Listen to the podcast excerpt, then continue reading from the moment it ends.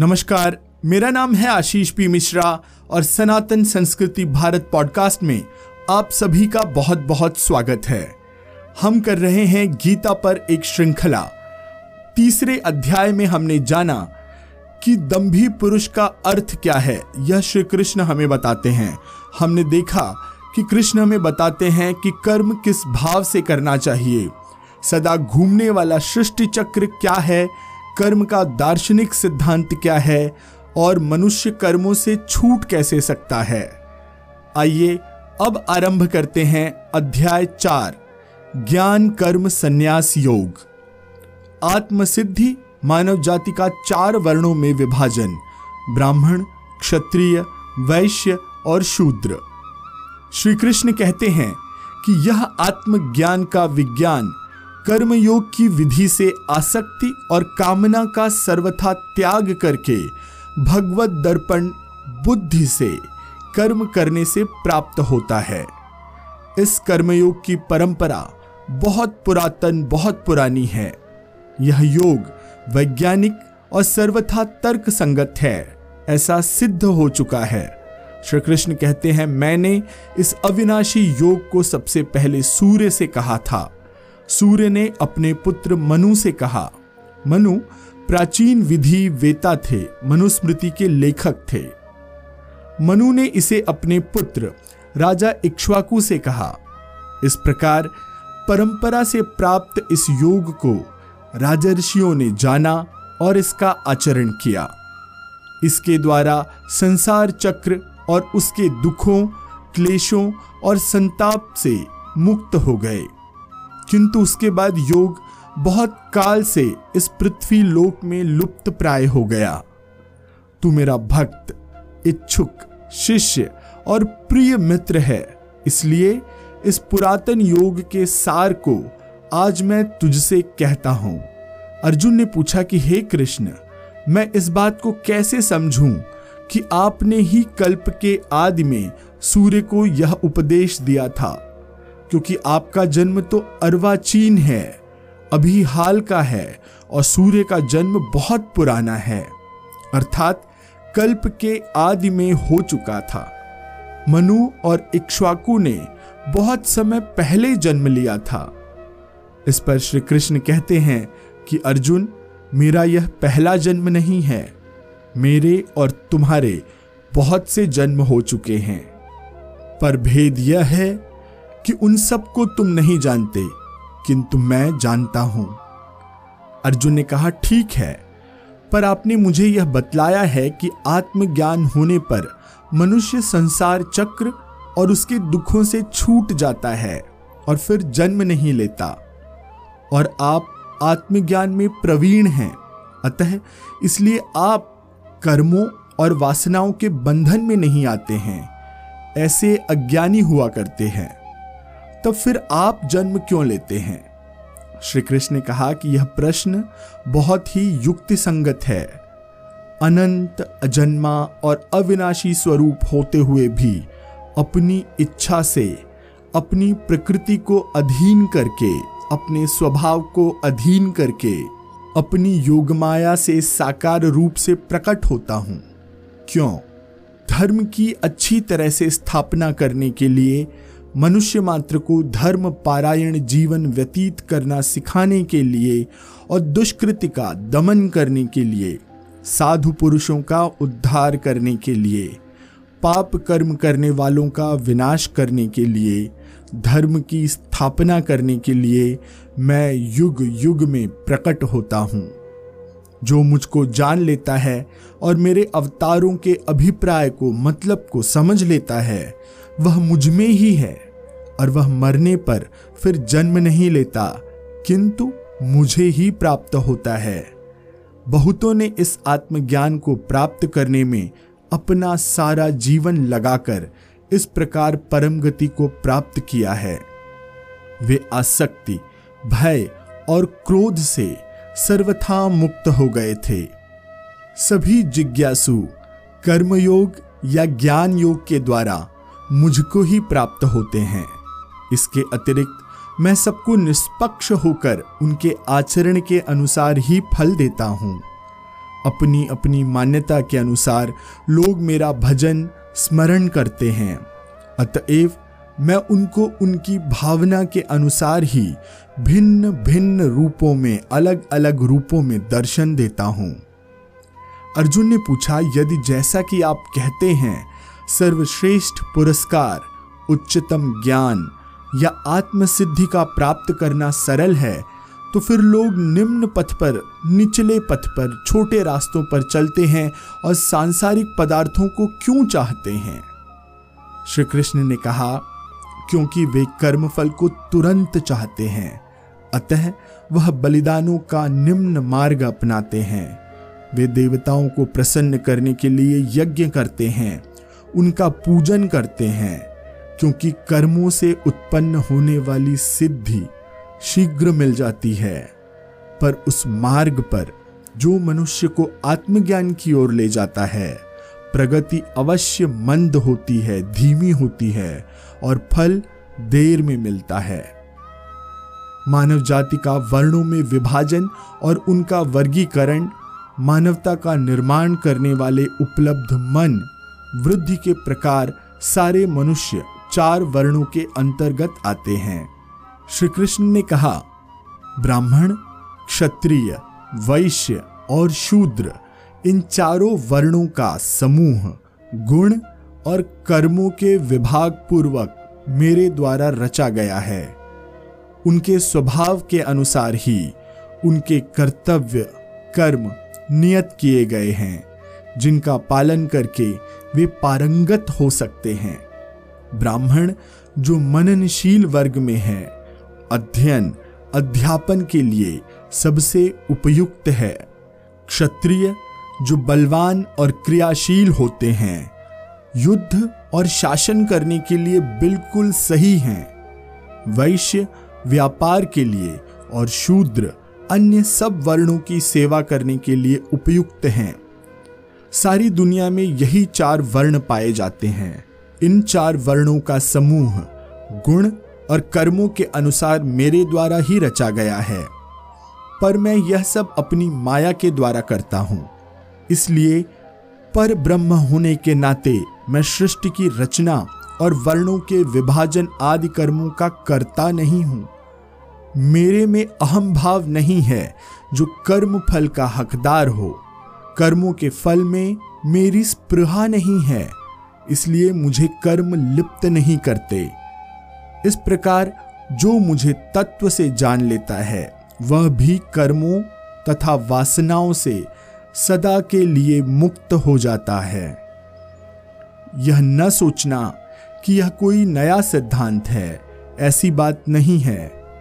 पहले भी मुमुक्षुओं ने, जानने वालों ने इस रहस्य को समझकर स्वार्थ रहित निष्काम कर्म किए हैं। तुम पूर्वजों द्वारा सदा से किए जाने वाले इन कर्मों को ही करो, उन्हीं के दिखाए हुए मार्ग पर चलो और सफलता प्राप्त करो।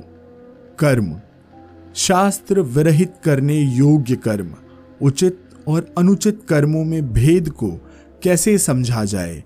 वे एक दूसरे के इतने पास, निकट और मिले जुले से मालूम होते हैं कि उनका निर्णय कठिन है। अर्जुन पूछते हैं कि आप कर्म करने पर ज़ोर देते आए हैं, पर मुझे यह कैसे मालूम हो कि मेरे लिए सही, उचित कर्तव्य कर्म कौन से हैं? श्री कृष्ण कहते हैं कि अर्जुन, तुम्हारी शंका स्वाभाविक है, पर इस द्विधा में तुमको उद्विग्न नहीं होना चाहिए। कर्म क्या है? विकर्म क्या है? इसका सीधा उत्तर देने में पहले महात्मा लोग भी असमर्थ थे। उनके लिए भी यह एक जटिल समस्या थी। कर्तव्य मार्ग का मार्ग रास्ता बहुत ही संकीर्ण, बहुत ही पतला है। कर्म और अकर्म का भेद मैं तुमको भली भांति समझा कर कहूँगा। जिससे कर्तव्य के बारे में जो तुम्हारी शंका है, वो मिट जाएगी। कर्म के प्रश्न के तीन पहलू हैं। पहला, कर्म। कर्तव्य कर्मों का करना। दूसरा अकर्म। कोई भी कर्म न करना। और तीसरा विकर्म, यानी कि निषिद्ध कर्म का करना। यहाँ हमको अकर्म से कोई संबंध नहीं है, क्योंकि बिना कर्म के जीवन संभव नहीं है। जहाँ जीवन है, वहाँ उसकी अभिव्यक्ति हमारे शरीर के द्वारा अवश्य होगी। और इसी क्रियाशीलता या चेष्टा को कर्म कहते हैं। सच्चे कर्तव्य का पालन कर्म है। उचित कर्तव्य कर्मों का आचरण रचनात्मक होता है और उसके फल उत्तम होते हैं। यह आध्यात्मिक विकास में सहायक है। इसके विपरीत अर्जुन निषिद्ध कर्म का आचरण विनाशकारी होता है। इससे करने वाले की शांति और संतुलन भंग हो जाते हैं और आसपास के लोग भी दारुण दुख और अशांति को प्राप्त होते हैं। जो मनुष्य कर्म में अकर्म देखता है, वह बुद्धिमान है। कर्म उसके शरीर के अंगों के द्वारा होते हैं और वह केवल उनका दृष्टा यानी उनको देखने वाला होता है। इस प्रकार वह स्वयं यानी कि उसकी आत्मा अकर्ता है और कर्मों के मिथ्या अभिमान से मुक्त है। जबकि उसके शरीर के अंग कर्म करते हैं। इसी प्रकार वह स्वयं अकर्म में भी सक्रिय रह सकता है। जब उसका मन परमात्मा के संसर्ग में, संपर्क में व्यस्त होता है और उससे घुल मिलकर परामर्श करता है, बात करता है, उस समय वह अपने अंदर पूर्णता, व्यस्त या क्रियाशील है। जबकि उसके शरीर के बाहरी अंग कोई भी कर्म नहीं कर रहे हैं। ऐसा वह मनुष्य कर्म में अकर्म और अकर्म में कर्म को देखता है। वह वास्तव में संत है, साधु है। वह अपनी सारी कर्म शक्ति बचाकर रखता है और आवश्यकता होने पर बड़ी ही चतुराई होशियारी से उसको अपने कार्य पर केंद्रित करता है। कर्म फल के स्वप्नों से वह विक्षिप्त या व्याकुल या अधीर नहीं हो जाता। यह विचार अपने मन में कभी नहीं लाना चाहिए कि मनुष्य, जो सब दार्शनिकों का विषय रहा है, केवल एक निश्चेष्ट, निष्क्रिय मिट्टी का पुतला, मिट्टी की मूर्ति मात्र है। नहीं, वह सारे जगत में सबसे अधिक गत्यात्मक शक्ति है। आत्मा पवित्र है और सदा पवित्र रहती है, जबकि शरीर कर्म करता है। आत्मा को पाप दूषित नहीं कर सकता, क्योंकि वह सदा अकर्मण्य है। वह केवल एक निर्लिप्त दृष्टा है, दूर से रहकर देखने वाली। किसी का खेल देखने वाला कभी थकता नहीं है, क्योंकि खेलने वाले दूसरे होते हैं। पर उनको देखने वाला तो दृष्टा या दर्शक ही कहा जाएगा। अर्जुन कहते हैं कि कृपा करके ऐसे बुद्धिमान पुरुष के बारे में कुछ और बताइए।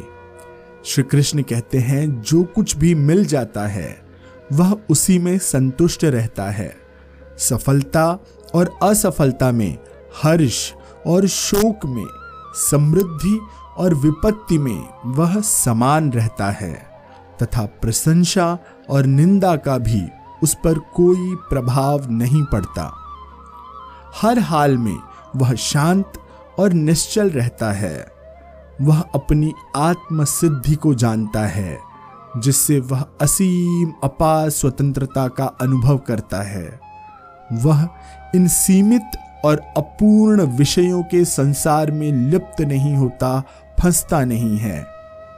इस प्रकार वह पूर्ण ज्ञान में सिद्ध होता है और उसका चित्त, उसका मन निरंतर परमात्मा के ज्ञान में स्थिर रहता है।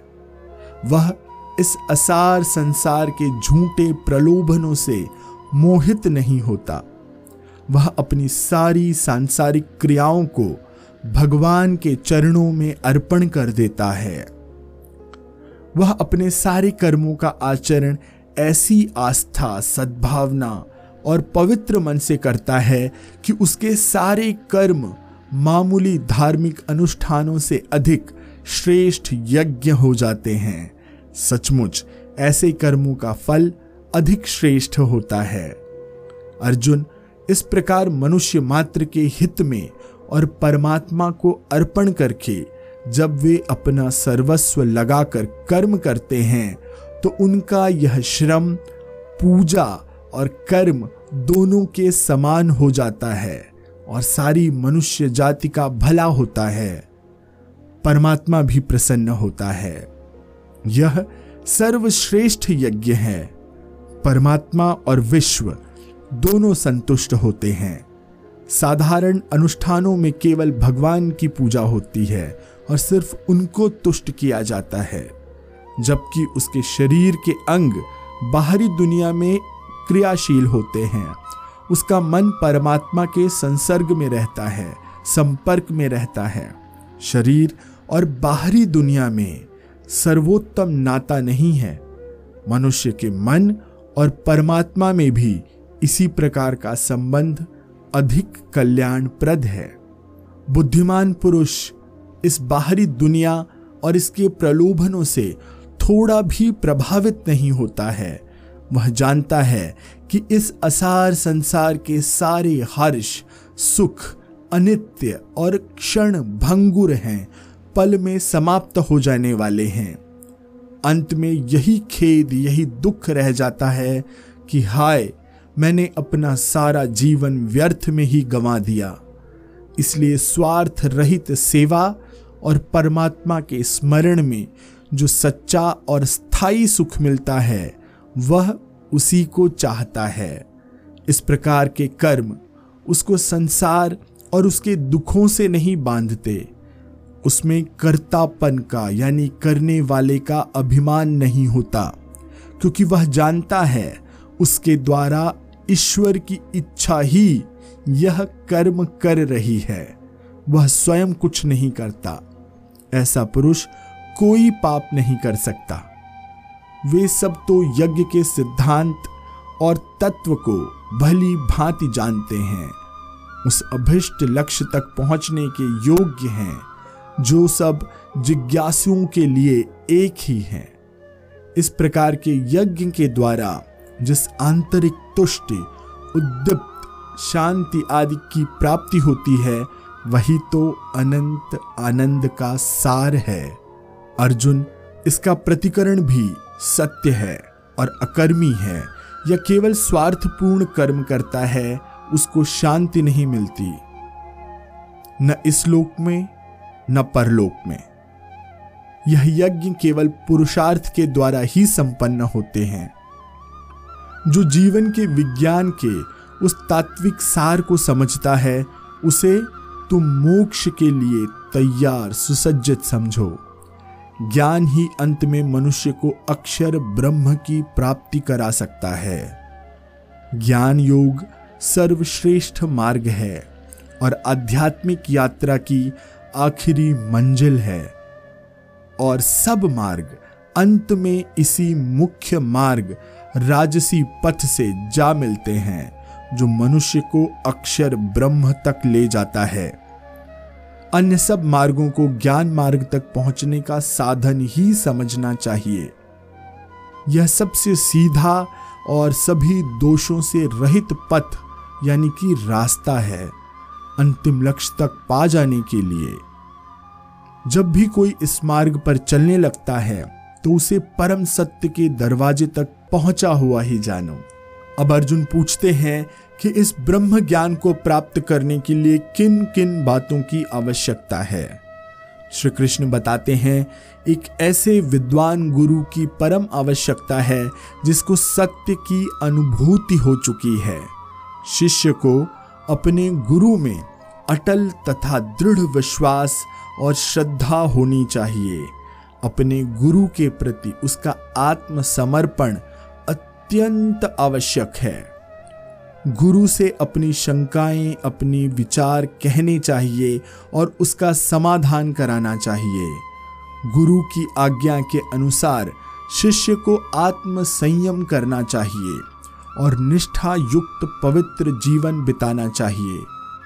दूसरे विज्ञानों से विपरीत, यहाँ सत्य का केवल बाह्य ज्ञान, बाहरी ज्ञान होना काफ़ी नहीं है।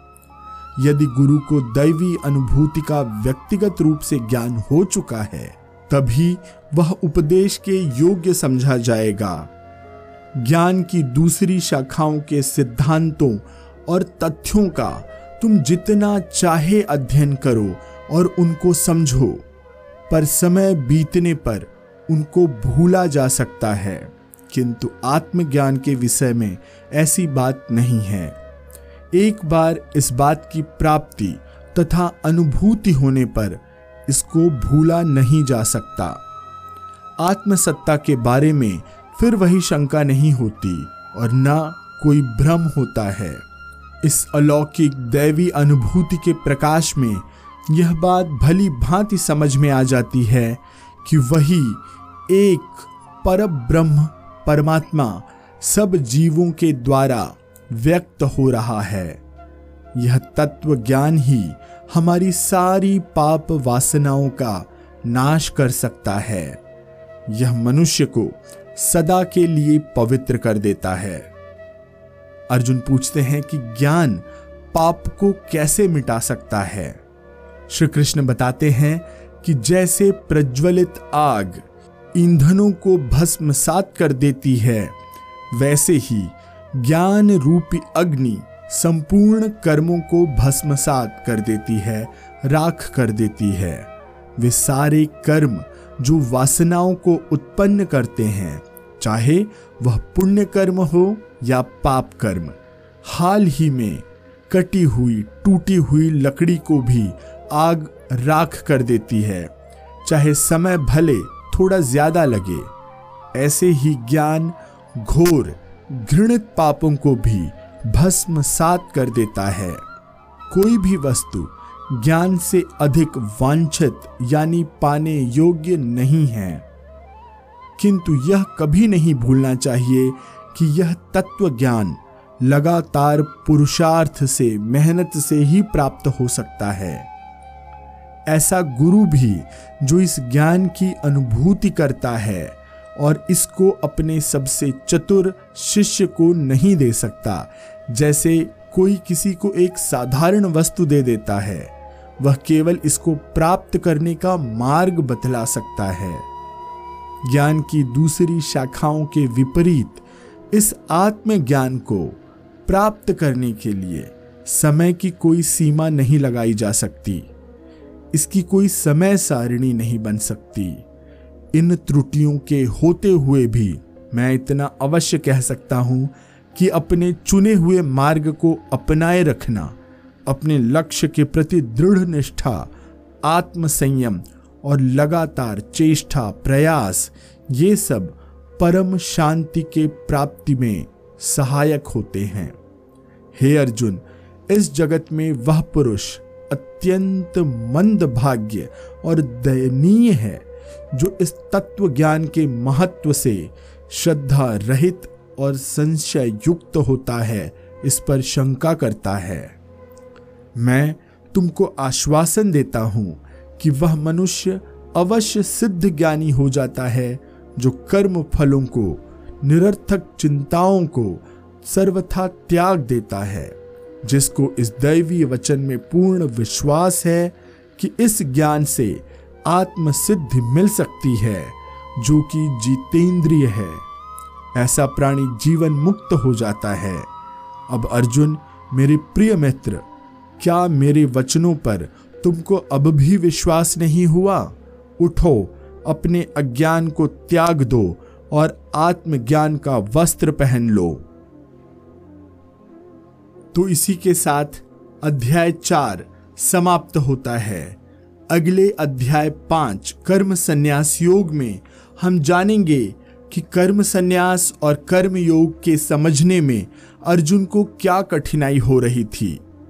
मनुष्य को कर्म का आचरण किस प्रकार करना चाहिए, जिससे वह पाप से दूषित न हो। अगले अध्याय में श्री कृष्ण बताते हैं कि ज्ञान के द्वारा अज्ञान के नाश के लिए कौन सा मार्ग बताया गया है। समदर्शन से हम क्या समझते हैं? समदृष्टि वाले मुनि को क्या फल प्राप्त होता है? तो आज का अंक आपको कैसा लगा, हमें ज़रूर बताइएगा। पिछले तीन अंकों पर आपका जो प्रतिसाद आया है, आपका जो प्रेम मिला है, उसके लिए मैं गदगद हूँ, आभारी हूँ। आशा है यह अंक भी आपको पसंद आया होगा।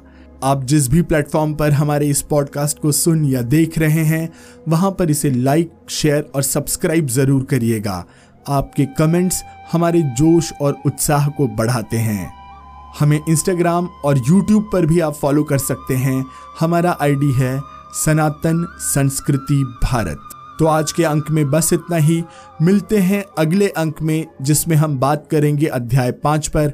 आज के लिए धन्यवाद, नमस्कार जय श्री कृष्ण।